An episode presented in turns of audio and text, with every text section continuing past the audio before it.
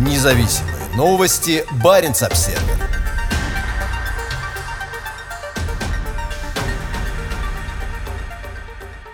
Норвежский нефтяной фонд ужесточает требования к добывающим отраслям в Арктике. Во влиятельном суверенном фонде заявляют, что теперь его инвестиции будут увязаны с определенными показателями в области сохранения биоразнообразия и экосистем. Это может сказаться на вложениях фонда в Арктике, в том числе в российские энергетические компании. Норвежский государственный пенсионный фонд Global, который также называют нефтяным фондом, будет больше внимания уделять вопросам экологии. В своем новом документе об ожиданиях от компаний в области биоразнообразия и экосистем фонд заявляет, что в его будущих инвестициях вопросы охраны окружающей среды будут иметь первостепенное значение. В документе содержится призыв компаниям при разработке своих стратегий оценивать прямое и косвенное воздействие на биоразнообразие и экосистемы и использовать предосторожный подход везде, где есть риск значительного воздействия на биоразнообразие и экосистемы. В фонде также заявляют, что компаниям следует раскрывать информацию о существенном влиянии их деятельности, продукции и услуг на биоразнообразие и экосистемы, а также раскрывать координаты и географические границы своей основной деятельности. Ускорение потери видов и ухудшение состояния экосистем могут влиять на способность компаний создавать ценность для инвесторов в долгосрочной перспективе, заявил генеральный директор Bank Investment Management Николай Танген. Поэтому компании должны понимать свою зависимость от природы и свое воздействие на нее, а также решать как серьезные проблемы, так и открывать новые возможности за счет более устойчивого использования экосистем, подчеркнул он. По словам Карен Смит и Хинача, занимающей в фонде должность должность директора по вопросам управления и соблюдения нормативных требований, защита биоразнообразия и экосистем имеет ключевое значение для мировой экономики. В связи с этим важно, чтобы в рамках нашей работы в области ответственных инвестиций фонд действовал активно по этим направлениям, сказала она. В настоящее время активы норвежского нефтяного фонда составляют более 1,3 триллиона долларов и включают в себя 1,4% всех котирующихся на мировых биржах акций. Это делает его крупнейшим в мире фондом национального благосостояния. Ранее фонд принял аналогичный документ по ожиданиям в области изменения климата, а также по устойчивости океана, управлению водными ресурсами и правам человека. Растущее внимание к вопросам экологии усиливает давление на компании, занимающиеся освоением природных ресурсов Арктики, в том числе на ряд крупнейших российских энергетических компаний. Нефтяному фонду принадлежат 0,69% «Газпрома» на сумму 400 365 миллионов долларов, 0,9% Лукойла на сумму 437 миллионов долларов, а также небольшие доли в ряде других энергетических компаний, в том числе в «Газпром» нефти 0,2% и «Новотеке» 0,18%. Крупнейшие российские нефтегазовые компании сейчас заняты масштабным промышленным освоением Арктики. «Газпром» и его дочерние компании разрабатывают несколько новых месторождений на далеком экологически уязвимом полуострове Ямал, а также в прилегающей к нему Обской губе. В российской Арктике также широко представлен «Лукойл», в том числе в Республике Коми и Ненецком автономном округе, где в последнее время произошло несколько крупных разливов нефти. Баренц-Обсервер в борьбе с оттоком населения Мурманская область предлагает бесплатные земельные участки.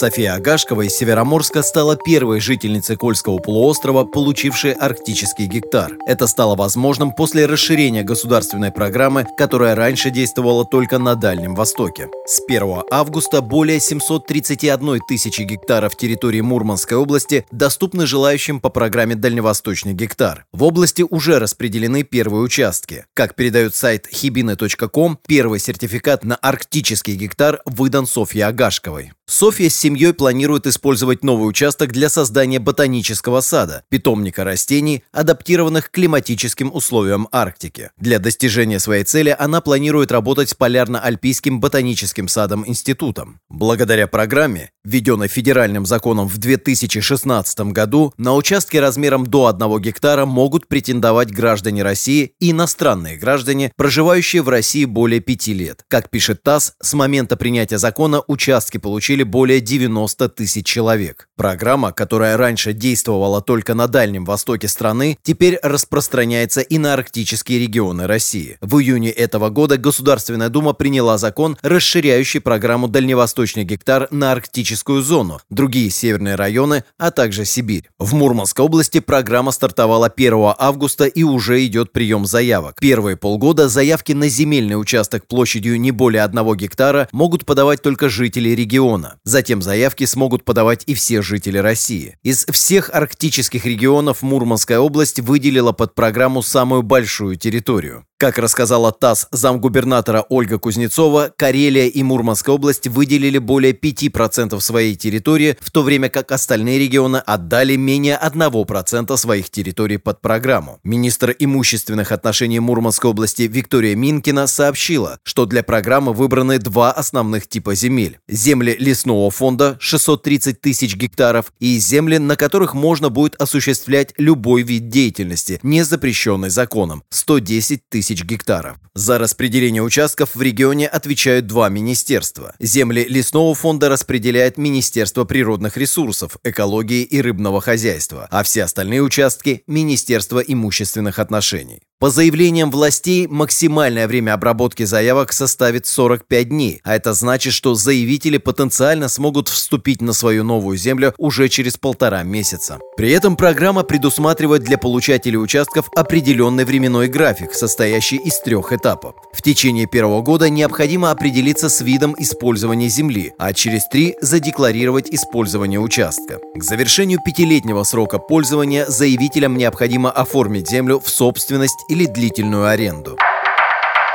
Баренц-Обсервер в российской Арктике продолжается подготовка к крупным нефтегазовым и угольным проектам. В районы реализации новых проектов в сфере невозобновляемой энергетики нескончаемым потоком идут строительные грузы. Последние годы к берегам Гыданского полуострова, где газовая компания «Новотек» ведет разработку своего нового проекта «Арктик СПГ-2», зачистили суда. Для строительства портового терминала, который будет переваливать почти 20 миллионов тонн сжиженного природного газа в год, требуются огромные объемы строительных грузов. Сейчас здесь пик навигации. В июле в мелководном заливе растаял лед, и сюда устремились суда. В последние дни в районе порта Утренний их скопилось около 50. 16 августа августа в акватории нового морского порта находилось 45 судов. Еще около 100 судов находились в других частях Обской губы. Местами массового скопления стали порт Сабета, нефтеналивной терминал Новопортовского месторождения и район Бурения, где сейчас находится самоподъемная буровая установка Перонегра-8. Здесь также находятся несколько земснарядов, занимающихся углублением судоходных каналов. Обская губа и прилегающие к ней полуострова Ямал и Гедан – одни из главных регионов для российской нефтегазовой газовой отрасли. Экологи опасаются, что расширение здесь добычи природных ресурсов может нанести необратимый ущерб уязвимой окружающей среде Арктики. Обская губа – не единственное место в Арктике, где ведется беспрецедентное по масштабам промышленное освоение. Чуть восточнее, на полуострове Таймыр, нефтяники и угольщики заняты строительством портовых мощностей для обслуживания новых крупных проектов. В середине августа в месте будущего морского порта Енисей, строительство которого ведет угледобывающая компания «Северная звезда», было пришвартовано 6 судов. Новый терминал, ранее называвшийся «Чайка», будет обслуживать Сыродайское угольное месторождение. Он должен войти в строй в 2023 году. Как сообщает Министерство по развитию Дальнего Востока и Арктики, сейчас завершается строительство дороги протяженностью 56 километров, которая соединит терминал с обогатительной фабрикой. Мощность фабрики составит 7 миллионов тонн угольного концентрата в год. «Северная звезда» входит в группу AEON крупного бизнесмена Романа Троценко. Примерно в 50 километрах к югу от Чайки растет еще один крупный объект инфраструктуры. Здесь нефтяная компания «Роснефть» строит морской терминал «Север» для проекта «Восток Ойл». В середине августа на месте строительства было пришвартовано как минимум три судна. По словам главы компании Игоря Сечина, уже к 2024 году терминал сможет переваливать 30 миллионов тонн нефти, а еще через несколько лет эта цифра вырастет до 100 миллионов тонн в год. Роснефть подтвердила, что что приступила к строительству ключевых объектов инфраструктуры для Восток Ойл. Согласно отчету компании, в первом полугодии 2021 года ее инвестиции выросли на 27%, до 428 миллиардов рублей, из которых, как сообщается, около четверти приходится на арктический нефтяной проект. Об отчетности компании также пишет газета «Коммерсант». Новые проекты по добыче ископаемого топлива на российском севере являются частью планов страны по развитию Арктики и Северного морского пути. К 2024 году Россия намерена довести морские перевозки в Арктике до 80 миллионов тонн в год, а к 2030 до 150 миллионов тонн. Баренц-Обсервер Вот это поворот! Группировка Северного флота обходит Шпицберген с запада. Большой противолодочный корабль «Североморск» возглавляет группу кораблей российского флота, которая, как утверждается, выполняет комплекс мер, направленных на защиту интересов Российской Федерации в Арктике. Норвегия наблюдает за российскими военными кораблями, которые после проходивших в начале недели учений у земли Франца Иосифа в северной части Баренцева моря неожиданно направились на запад. Во вторник группировка пошла в сторону архипелага Шпицберген и, миновав южную оконечность острова Западный Шпицберген, взяла курс на северо-запад. В среду утром они продолжают движение вдоль западного побережья и, возможно, собираются обойти норвежский архипелаг вокруг. Пресс-секретарь Объединенного оперативного штаба вооруженных сил сил Норвегии Ивар Моэн сказал Баренц-Обсервер, что маршрут этого похода российского флота в водах Арктики отличается от предыдущих. Это отличается от того, что мы видели раньше, сказал Моэн. Мы следим за действиями судов, добавил он. Группировка во главе с большим противолодочным кораблем «Североморск» осуществляет ежегодный поход Северного флота в высоких широтах Арктики. Десятый год подряд корабли из Североморска совершают отдельный поход к российским архипелагам, расположенным вдоль Северного морского пути. При этом впервые отряд, осуществляющий арктический поход, неожиданно отправился в Западную Арктику и районы вокруг норвежского архипелага Шпицберген.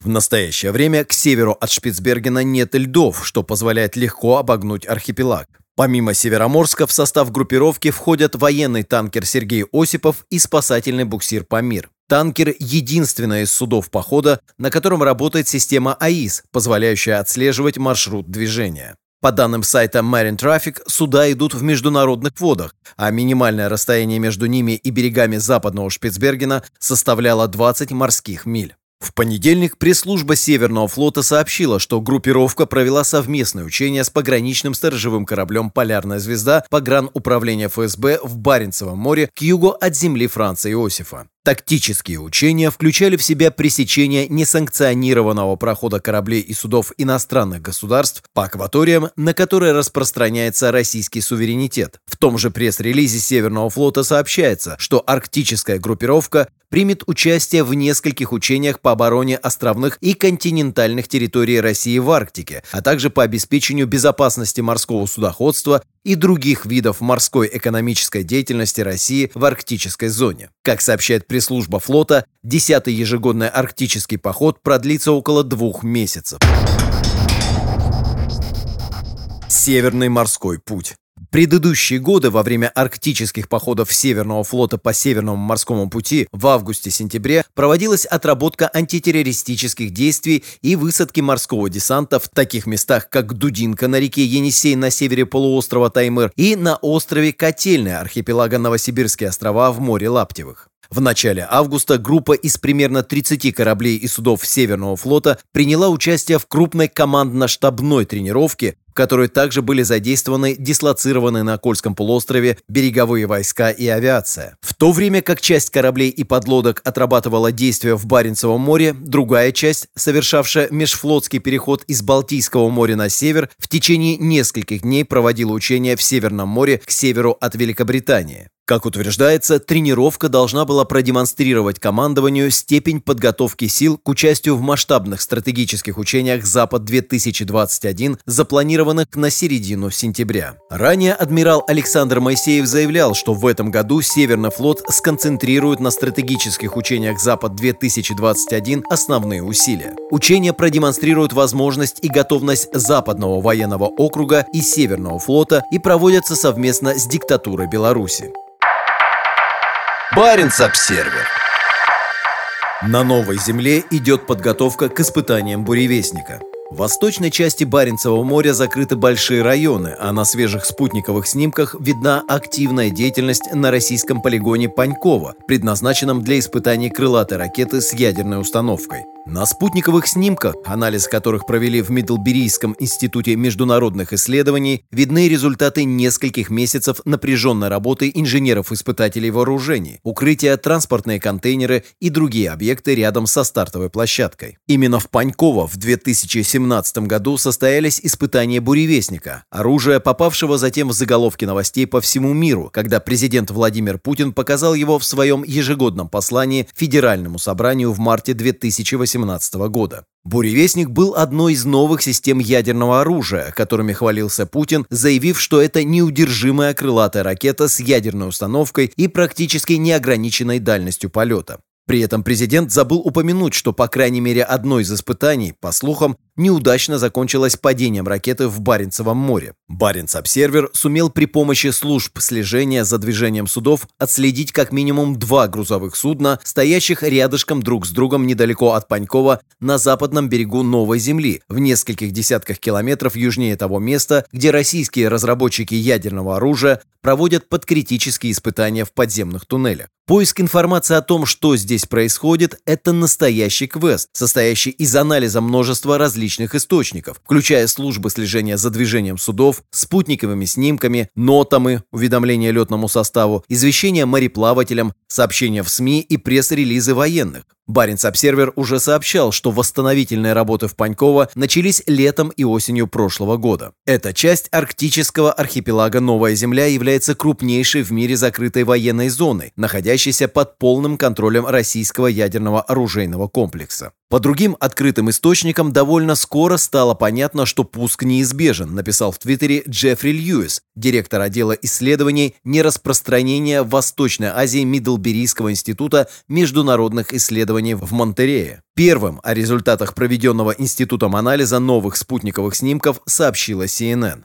Льюис с коллегами обработали спутниковые снимки, последние из которых были сделаны 15 августа, на которых видно, что конструкция укрытия для ракеты «Буревестник» на пусковой площадке находится в стартовой позиции. Укрытие было отведено, открыв на пусковой площадке крупный объект, который, возможно, является пусковой установкой для «Буревестника», написал он в блоге на сайте Arms Control Wong. Безумная особенность этой способной нести ядерные заряды ракеты – встроенный миниатюрный ядерный реактор, который должен обеспечивать гораздо большую дальность полета, чем у любых других небаллистических крылатых ракет. При этом очевидной остается проблема защиты от воздействия радиации. По соображениям веса и размера, у такого небольшого реактора довольно сложно обеспечить замкнутый контур охлаждения, что может приводить к выбросу в атмосферу радиоактивных изотопов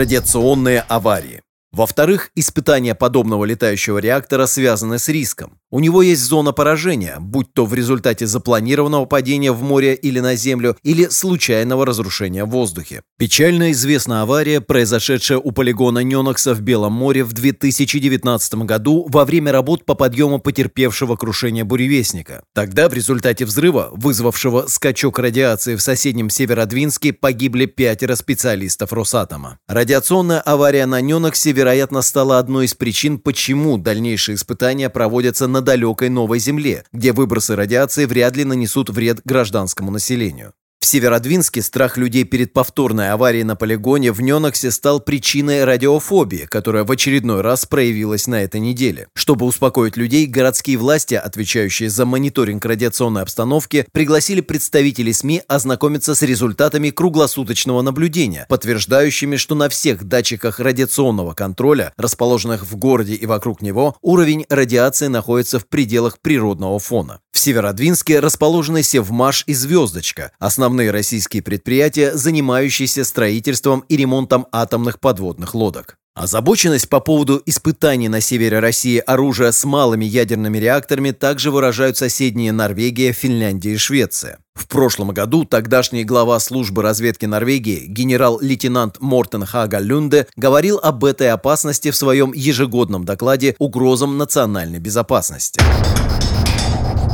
Опасность крупной аварии. Нам следует ожидать разработки и испытания новых современных систем вооружений на территориях к востоку от Норвегии. Некоторые из них будут оснащены ядерными энергетическими установками, сказал Хага Люнде. Помимо вызовов в военной сфере, такое развитие ситуации приведет к вызовам в области экологии и безопасности. В 2019 году в результате деятельности российских военных у границ Норвегии погибло около 25 россиян, сказал глава разведки, добавив, считаю, что в ближайшие годы риск возникновения подобных непреднамеренных инцидентов в нашей округе будет велик.